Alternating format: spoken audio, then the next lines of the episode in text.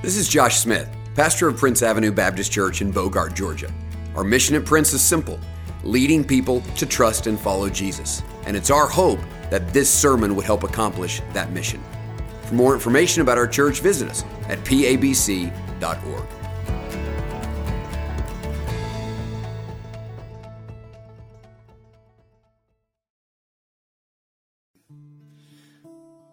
Well, I am excited about these moments together. You know, it, this is such an interesting time. We're trying to, on one hand, uh, do things differently because we have to. At the same time, trying to keep things a little bit consistent. This is normally the time in our service when we pass the offering plate, so we're going to go ahead and do that. Ryan, thank you very much. Seriously, two bucks? Like, that's honestly all you got? I left my wallet at home. So that's two dollars. We're on our way. Hey, I do want to say to you, in all seriousness, uh, there are some practical realities of this. Uh, and if you can continue to please be faithful in your giving, we have the opportunity to give online. I know a lot of churches uh, who don't have online capabilities are watching this morning. Many pastors have said that to me. Uh, give to your church. Continue to be faithful to do that. So you can bring those things by the church this week, uh, or you can certainly do that online, but just continue to be faithful in that. But this morning, take uh, some time and turn to Psalm forty-six. Psalm forty-six, as I was praying about what we needed to do this morning and where we needed to be in our time together, the Lord continued to bring my mind back to Psalm forty-six. One of the interesting things about being a pastor is that we hear a lot. People email us and talk to us and call us and text us, and we get all kinds of perspectives. And the last three days has been a season of all kinds of perspectives. On one hand, I've got a group of people who are convinced that this entire thing is a media hoax in order to get Trump, that North Korea is involved, Russia is involved, that it's just the flu, that everyone is overreacting. There's a lot of cynicism out there towards all of this. On the other hand, I'm getting some perspective that people are really, really terrified. I mean, they're building bunkers, they're stocking up on toilet paper. Right now, they're feeling a bit symptomatic. They, they're getting chills and are confident that they're on their way to the coronavirus. On another hand, I have people that aren't scared, but they're just legitimately concerned. I mean, those who maybe work hourly, whose jobs are laying people off here for a few weeks, small business owners, those who have children at home for the next two weeks, trying to navigate these things and figure it out. A lot of people have genuine, legitimate concerns, even above and beyond what's going on with the virus. Just the reality of what's going to happen over the next few weeks is difficult. And then I'm hearing from people who just don't care. Just, hey, it is what it is. We're going to be all right. We're going to make it. We've made it through other things before. And no matter what your perspective is, we have to agree that this is a moment. Whether it should be a moment or not be a moment, this is a moment. This is a unique moment. Andrew and I were talking last night that we may never experience anything like this in the rest of our life. This is just a really odd, extremely different moment, and it is a moment. And it's a moment in which we have to believe that has been allowed to us by the Lord. It's a moment in which God wants to speak. God wants to say something. To ignore this moment is to ignore that we have a God who speaks through circumstances and through his word in order to give us new and fresh revelation from him. It's also a moment in which our response as the people of God uniquely matters. It's a moment in which from us there needs to be oozing out a calmness, a confidence because of who we are and what we know. It is a moment in which we need to be still.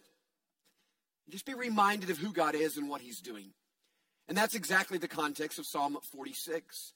The whole chapter is helpful for us, but particularly verse ten, which says that, "Be still and know that I am God. I will be exalted among the nations. I will be exalted in the earth." My goal this morning is not to calm your fears because many of you don't have fear. My goal this morning is to get you to stop and realize that we're in a moment, a moment that matters, and it's a moment in which God wants to speak. And I don't want you to miss what God has to say in this moment. So before I read Psalm forty-six, I want to set the context for you. So if uh, you've got kids there at home, this is story time with Pastor Josh. All right, I just I want to tell you a story from Second Kings chapters eighteen and nineteen. It's recorded a couple of places for us. A pretty exciting story. All of that which sets up the writing of Psalm forty-six. So in the days of Isaiah, when Isaiah was prophesying, everyone lived in the fear of the threat of the Assyrians. The Assyrians had intent to take over the entire known world, and they were known for their brutal and barbaric tactics, both psychological tactics and physical tactics. So every man, woman, boy, and girl grew up in this time having heard the things that the Assyrians had done to other countries. They had heard the psychological warfare. They had heard the stories of what happened when the Assyrians had gone through other nations. They had heard the brutal things that they had done to men and women and boys and girls. I will not go into all of those details, but just know this. There was incredible fear of the Assyrians, an awareness that at any moment the Assyrians could come. Now, this was especially frightening for the people of Judah because Judah bordered Assyria. So the people of Judah were aware that at some moment the Assyrians were finally going to turn their attention south and start to head to Judah. And that's exactly what happened in the days of Isaiah. Then in the days of Isaiah, when Hezekiah was king of Judah, the Assyrians decided to come and to begin to take Judah. Hezekiah was a good king. He loved God. He took down the high places of idol worship. He wanted to honor the Lord, but the Assyrians were coming. And they were breathing their threats, and you just can't imagine what it would have been like to be anyone living in Judah at this time, knowing all the potential that could happen when the Assyrians came. Best case scenario, they get taken away from their family, captured and made slaves in another place. Best case scenario, knowing the Assyrians were on the move, and they were. They began to take little cities throughout Judah, and all of a sudden, at one moment, they decided that it was time to take the walled city of Jerusalem. So Hezekiah tried to make peace. He brought in the king of Assyria and gave him all of the silver they had and all of the gold, to the extent that Hezekiah took the doors off of the temple that were made of gold and gave them to the king of Assyria in order to appease them and to keep them away. But no matter what Hezekiah did, it didn't work. That they continued to advance and continued to breathe threats to the people. Until the time in which hundreds of thousands of troops, some would say over five hundred thousand troops, with all of their chariots and all of their weapons of warfare, now surrounded the city of Jerusalem. Imagine this moment. All of a sudden, this is no longer a distant threat of what Assyria had done to someone else. This was an imminent threat. They were right outside of the walls. The leaders of the Assyrian army sent some representatives into Judah and began to tell the leaders of the army of Judah what they were about to do. They mocked them, and they taunted them. The leaders of the Assyrian army actually began to speak in Hebrew, the language of the people of Judah, and say to them, whatever you do, do not listen to King Hezekiah. No god of any people has ever stood against the king of Assyria and won. Do not side with Hezekiah. Surrender to us now. Your God cannot save you.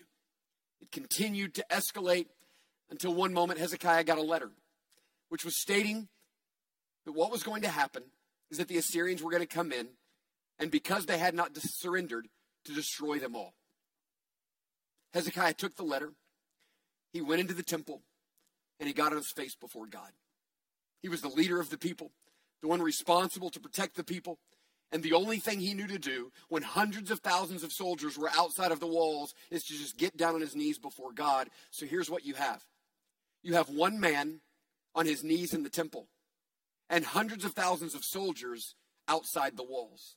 It's one man on his knees versus hundreds of thousands of soldiers with their weapons. Now, humanly speaking, Hezekiah doesn't have a chance. Humanly speaking, Judah doesn't have a chance. They're going to invade. But here's what happened. Listen to this. That night, after Hezekiah got on his knees and pled with the Lord to protect them, that night, God sent an angel of the Lord. And the angel of the Lord went outside of the walls of Jerusalem and in one night killed one hundred eighty-five thousand of the Assyrian troops in one moment. To put that in perspective, that's more than the population of Clark and Oconee County. In one moment, all of these soldiers standing against the people of God, mocking and taunting the people of God and the Lord himself, one hundred eighty-five thousand destroyed in a moment. So as you can imagine, the, the rest of the soldiers woke up in the morning. They saw the destruction all around them. There's dead soldiers everywhere. They're terrified. They retreat. They go back home, and God saves his people. It's one of the great stories of the Old Testament. And it is out of that moment that the people of God write a song. That song is Psalm forty-six. It's got a couple of stanzas. It's got a chorus, and it's got a bridge. You can see it, Psalm forty-six. The, the first verse, they sing about God's protection and how it gives them courage. Look at verses one through three. God is our refuge and strength, a very present help in trouble. Therefore, we will not fear, though the earth gives way, though the mountains be moved into the heart of the sea, though its waters roar and foam, though the mountains tremble at its swelling. You can't paint a picture any more dramatic than they do in verses two and three. The earth giving way, the mountains moving into the heart of the sea, the waters roaring and foaming, the mountains trembling. But it says, even in the midst of that moment, when everything literally is crumbling around us, we will not be afraid because God is our refuge and strength, a very present help in trouble. In that first verse, they sing to God's protection and how it gives them courage. In the next verse, they sing of God's presence and how it gives them joy. There is a river whose streams make glad the city of God, the holy habitation of the Most High. God is in the midst of her. She shall not be moved. God will help her when morning dawns. The nations rage, the kingdoms totter. He utters his voice, and the earth melts. That river right there is a picture of the presence of God. That in the midst of everything going on around them, there is a river that is flowing through the people of God. That river is the presence of God. And where the presence of God is, there is joy. They're singing and giving testimony that God's protection gives them courage, that God's presence gives them joy. And then they sing the chorus. It's in verse seven. Here's the chorus of the song. The Lord of hosts is with us. The God of Jacob is our fortress. They sing it again in verse eleven. The Lord of hosts is with us. The God of Jacob is our fortress. That, that's the chorus of the song. They sing the verses and then they repeat the chorus. And what they're singing when they sing that chorus is they're worshiping what is given to us, this phrase over two hundred times in the Old Testament, the Lord of hosts, the Lord of the armies. Not only the Lord of the heavenly armies, but the Lord over all of the armies of the world. In other words, they are rejoicing in the sovereignty of our God and the almighty power of our God. They're rejoicing in the fact that there is no supreme authority other than the supreme authority of the Lord. That the Lord of hosts, the Lord of all the armies, he's with us. So you, you can put a hundred thousand, hundreds of thousands of Assyrian troops outside of the gates. But listen, the Lord of that army, and the Lord of all the armies, so he's on, he's on our side. So that when Hezekiah gets on his knees and he prays for something to happen, that God can send one angel of the Lord in one moment and destroy one hundred eighty-five thousand soldiers. Why? Because he's the Lord of hosts. Because all the armies and all the forces ultimately belong to him. They sing, God of Jacob is our fortress. That we're not protected by the walls of Jerusalem. Those walls would not have done much good if the Assyrian army decided to attack. No, no, no. Our fortress is the Lord God himself. We're safe, not because we're protected by anything that humans can create. We're protected because of the Lord God. The God of Jacob is our fortress. And the message of the song is actually quite simple. The message is this. When God is your fortress, you don't have to be afraid. When God is your fortress, you don't have to be afraid. That the Lord of hosts is with us. That the God of Jacob is our fortress. That we're not protected by anything ultimately other than the Lord himself. And no human protection that you can ever get for anything ultimately is greater than the protection that God gives us. And every human protection in the world will at some point crumble. And the only protection that will matter is the protection of the Lord. The people of God, having experienced what God can do, are saying, yeah, the Lord of hosts is on our side. It's exactly what would allow Paul in Romans eight thirty-one to say, wait a minute, if, if God is for us, who could be against us? That height or depth or death, nothing can separate us from the love of God in Christ Jesus. Why? Because as New Testament believers, we know that we are united with Christ in his death, burial, resurrection, and ascension, meaning that the victory that Christ won is ours. And we have been united with Christ in such a way that the victorious one, Jesus Christ, is with us, has guaranteed our ultimate salvation. That we rest in the confidence that as the people of God, that we are safe in Christ. He is our refuge. But the song ends with a bridge that's a bit different. Look at what it does in verse eight. The, the psalm ends with an invitation. Come, behold the work of the Lord, how he has brought desolation on the earth. He makes wars cease to the ends of the earth. They just saw that. He breaks the bow and shatters the spear. They just saw that. And he burns the chariots with fire. Now, now listen to this. You're going to love this part. Listen. Whenever you had a battlefield like this, so outside of the walls of Jerusalem were one hundred eighty-five thousand soldiers, all of their weapons, their chariots that are just left there in this massive battlefield. The only way that you could clean up a battlefield like that is that you would burn it. This is a common practice. So you would set the battlefield on fire in order to clean it up. Let me tell you what's happening at the moment in which they're writing this song. This is, this is so good. Listen. Is that inside the walls of Jerusalem are a group of people that have seen God work. They've seen the salvation of the Lord. They're rejoicing in his protection. They're rejoicing in his presence.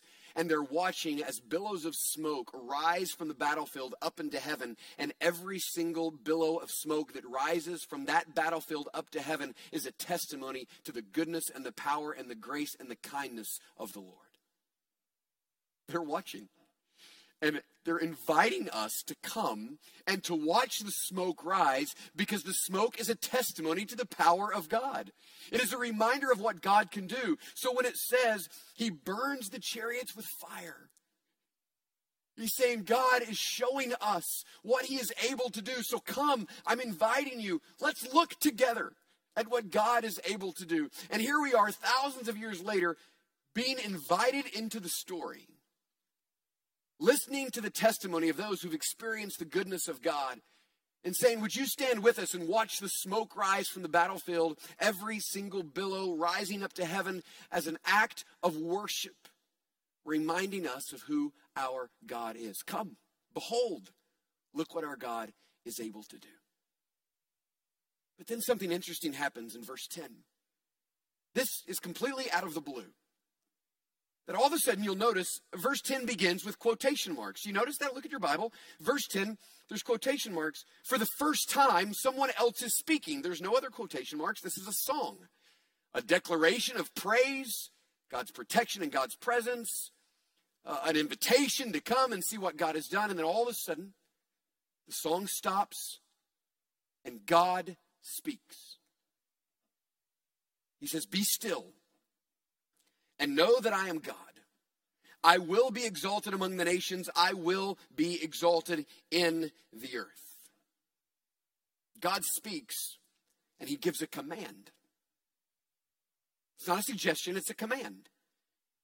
That as we're watching the smoke rise and we're rejoicing in God's protection and God's presence, as we're reminded that the Lord of hosts is with us, God stops and says this, just be still for a minute. Be still and be reminded that I'm God. Now, now let me put in the simplest terms what the Lord is saying in Psalm forty-six ten, all right? I, I'm going to give you the translation of Psalm forty-six ten in one word. Are you ready? Here it is. Stop. Stop. I want you to say it with me right now at home. I know it, it seems awkward. Just say it with me right now. Stop. Say it again, stop. The battle is over. We're aware of what God is able to do. And the Lord says, I, I want you for a minute just to stop. Stop singing. Stop talking. Stop moving. Just stop. and allow the awareness of who I am to settle deep inside of your heart. In other words, what the Lord is saying is, I don't want you to miss this moment, because I just showed you who I am.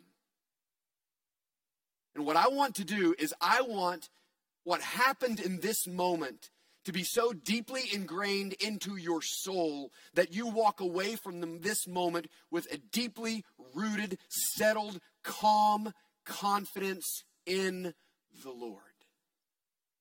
But in order for that to happen, you just have to stop. You have to be still, still enough to hear what the Lord is saying, still enough to be reminded of who God is, still enough to put this moment in perspective. Now listen to me. All week I've been listening to people's responses. Been amazed at the different responses that I've heard this week.